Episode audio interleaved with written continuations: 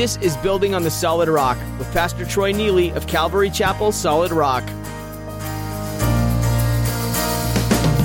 Let every family find faith in the Father's love. This is where it begins. This is our cry, this is our song. Jesus, the way we find our life in Him.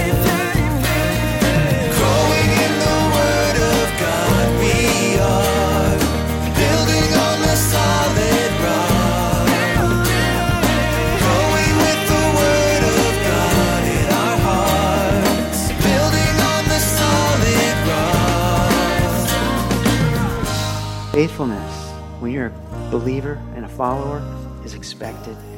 We've got life to live, guys. And God will lead us and guide us in that. He gives us His Holy Spirit to do that, but we've got to follow. If you don't follow, you're not a follower. So Jesus' point for Peter is look, you can't follow me now. You have a life to live. Go be faithful with that. And let me worry about the future. You're going to be with me later. I got that part. There are many things in life that we can be faithful towards. We can be faithful towards our families or towards our favorite sports team. In today's message, Pastor Troy goes in depth on how we're called to be faithful as followers of Jesus. He says that faithfulness is expected. Often, this life can be difficult, but God calls us to be faithful to His Word and truths. Next time you think of heaven, don't think of it as a place where you'll be free, but as a reward given to you for your faithfulness on earth. Now, here's Pastor Troy in the book of John, chapter 13, with today's edition of Building on the Solid Rock. If the Lord said, Oh, Peter, no, I got a plan for you. And you're going to go, you're going to get beaten up a few times. Man, life's going to be very tough, most of it. You're not even going to feel like waking up some mornings. You're going to be imprisoned. And then, actually, let me use a real life example other than Peter. Let's say the Lord says, I'm going to use your life, but you're going to be taken to concentration camps and you're going to be hated just for who you are, what nation you come from, and you're going to be abused and tortured and misused.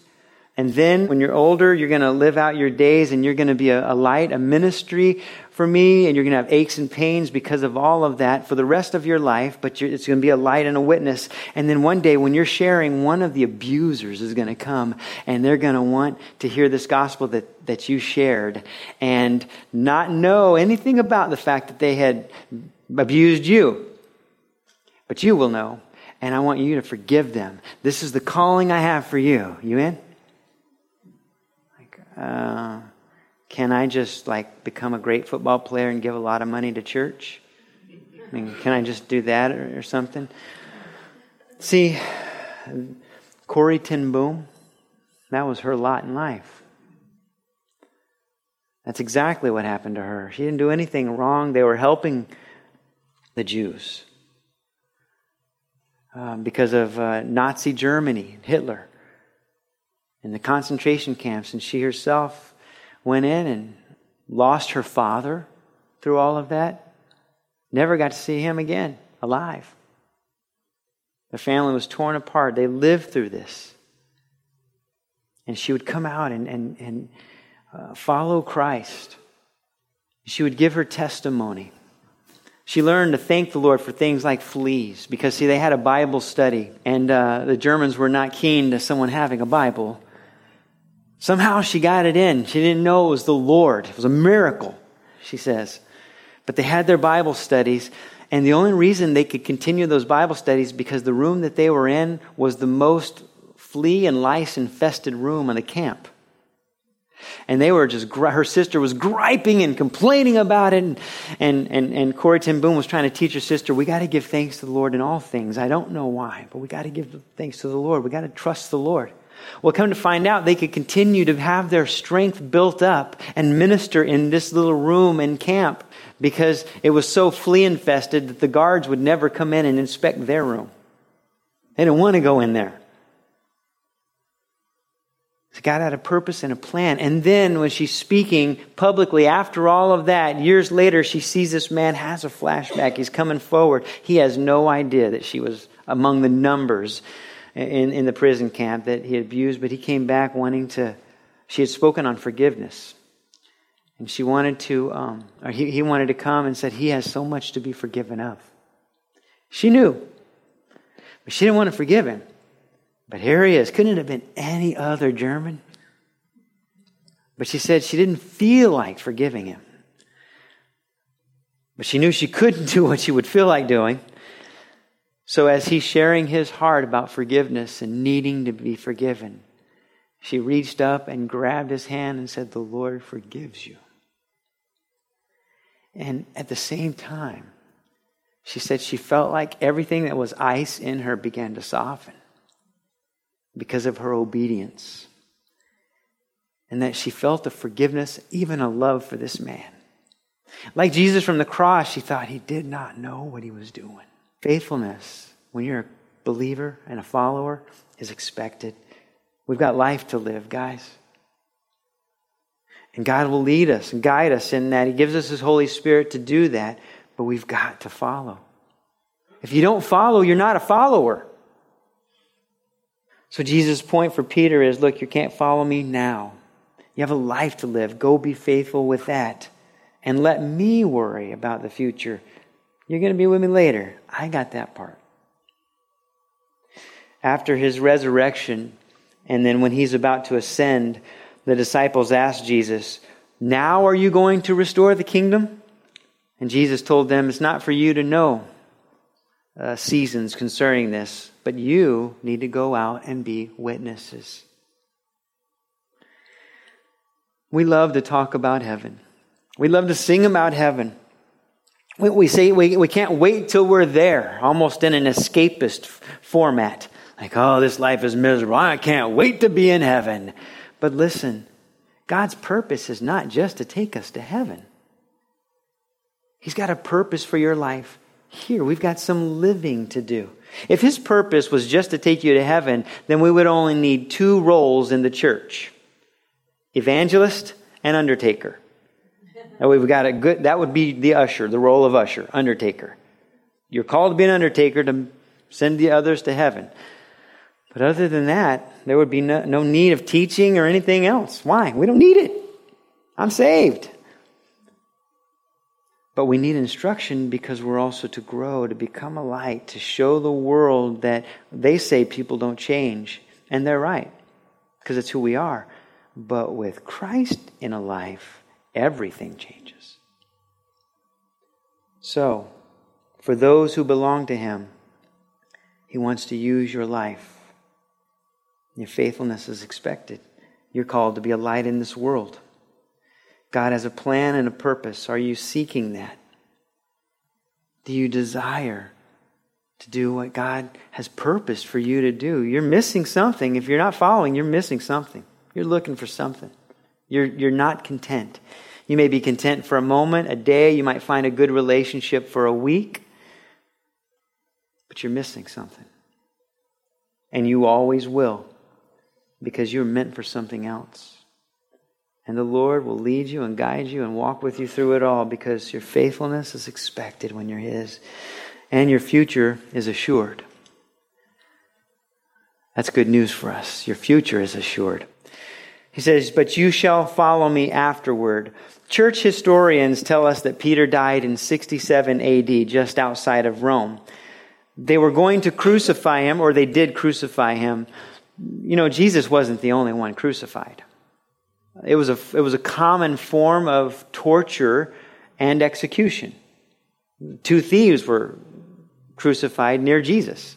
Now, very few, if any, were passed between, you know, two kings and beaten and mocked as a king and beaten to the degree that he was and had the, the whole nation turn their back on them and, and those things. And so, in that sense, he took it upon himself more than any human ever had, anyone had. But as far as crucifixion, which by the way is painful enough, I wouldn't want to go through it. There were others, and Peter was among them. Peter didn't feel worthy, according to church history, of such a death. And so he asked that he be crucified upside down or hung upside down instead. Because he didn't feel worthy to, to die the same way that Christ had done. So Peter would die and follow Jesus in his glory. Notice that Jesus, in his assurance, didn't say to Peter, And I hope you follow me afterwards.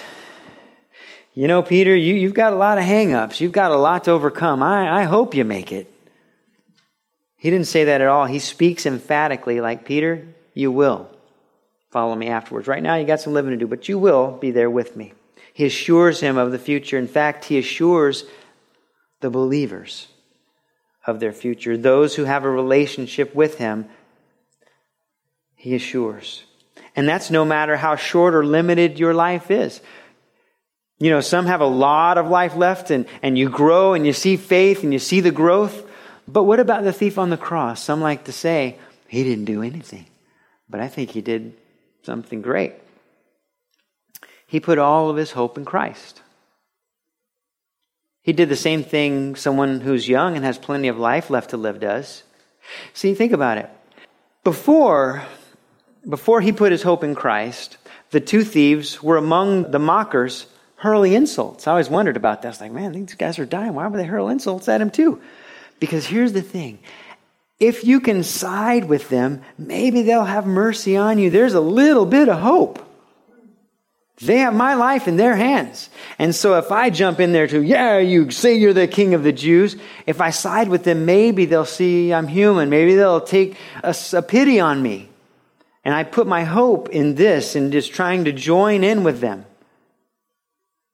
So when he stopped doing that, and he saw this one on the cross who was even more beaten than him, and he says, I believe in you. I want to be in your kingdom with you. He just cut off all hope from the world. He had no hope of anyone bringing him down. I think he did a lot.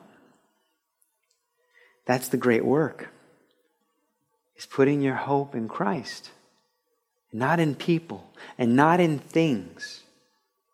Yeah, the works come, but they're a result of the hope. And yeah, he didn't get to go get baptized, and, but he would have. And he didn't get to go do great things for the Lord, but he would have because he had his hope in the Lord. And I think that's the biggest work to put it all right there and in nothing else.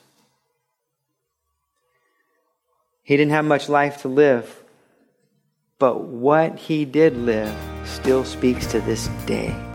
Stay tuned to hear more from today's teaching on building on the solid rock. Pastor Troy Neely has been sharing insights from God's Word with us, and he'll have much more to share in the next part of this message.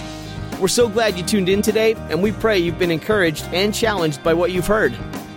If you've been touched by this program, or if you have any questions about building on the solid rock, we'd love to hear from you.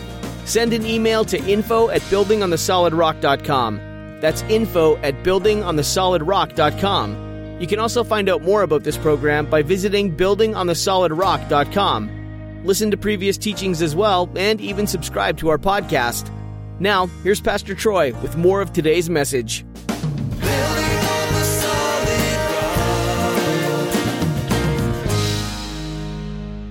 The Lord made sure to include it. So, no matter how short or limited that life may be, Jesus has a plan and a purpose for you. We don't retire from the work of God. That's called death. And then we go and we live that life that is so much better than this one. But until then, as long as we have breath, we have a life to live for His glory, to bring Him glory. We have a purpose, and we're missing out if we're not seeking him for that. In 1 John chapter 5 verse 12 and 13 says, "He who has the Son has life.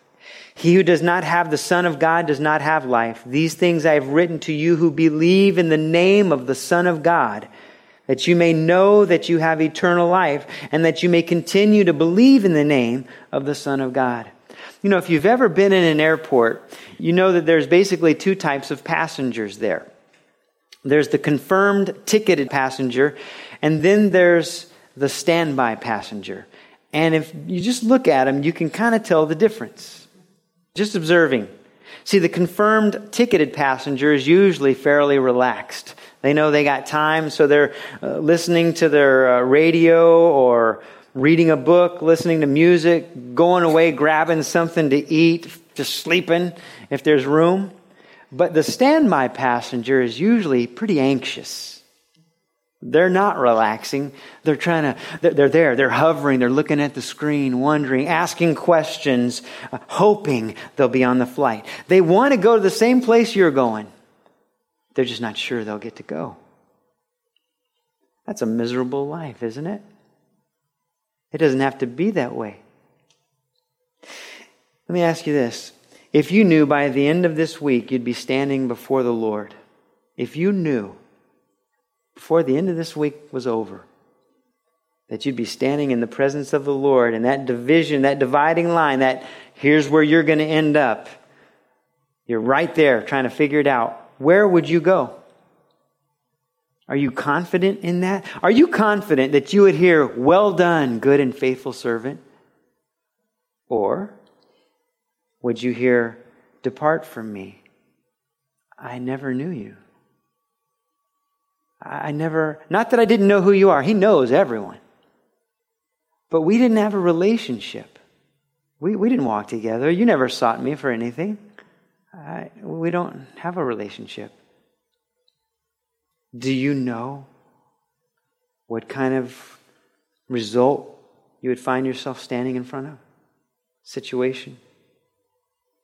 If you're not a ticketed, confirmed passenger, let me encourage you.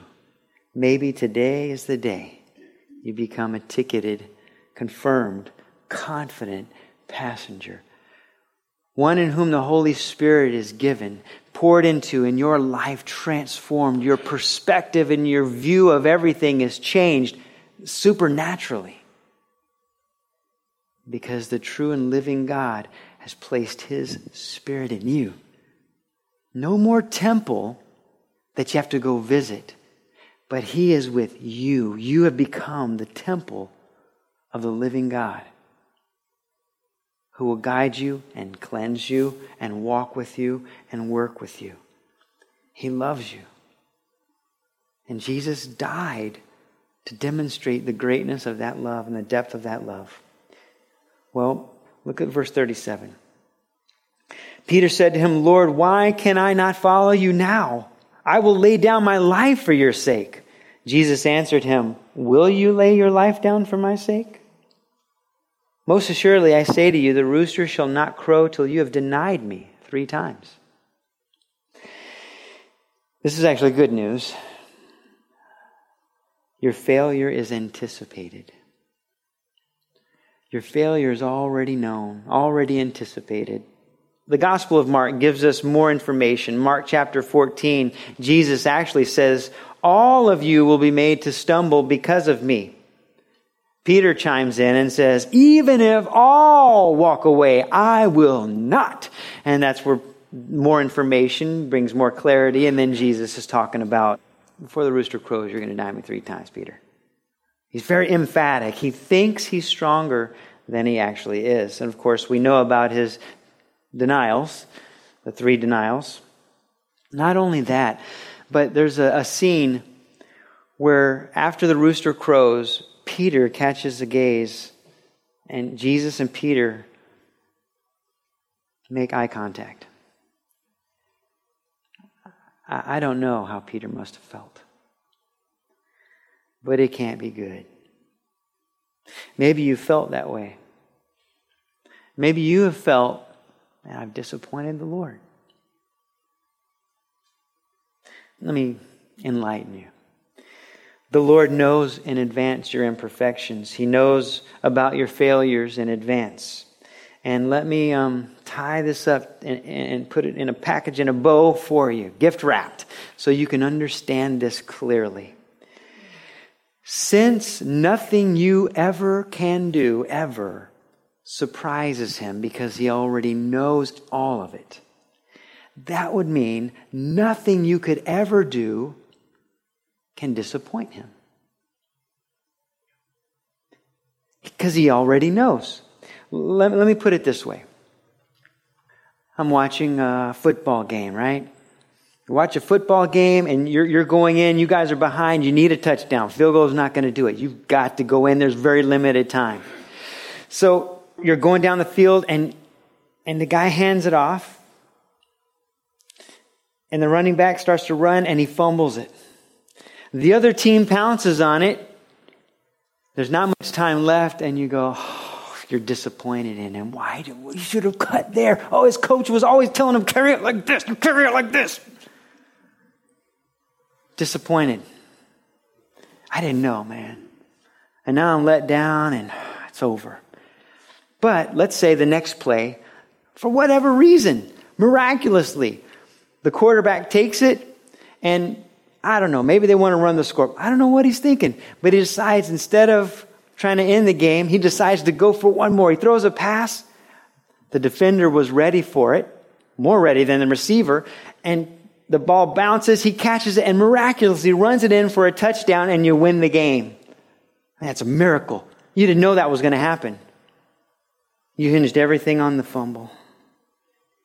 So when I watched the game live, I was so focused on the fumble, man. I was disappointed. I trade the guy. Get rid of this guy. He doesn't listen.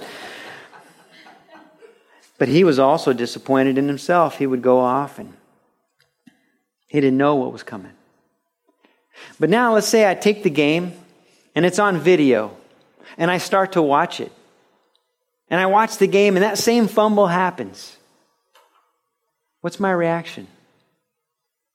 Is it like, oh man, he did it again? Every time I play this, he does it. no, I knew it was going to happen.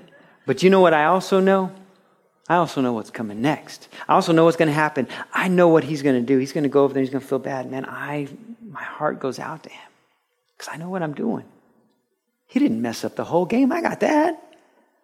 Well, I don't have it, but I know how it turns out. You see, I can't be disappointed by that because it's a replay. I already know how it turns out.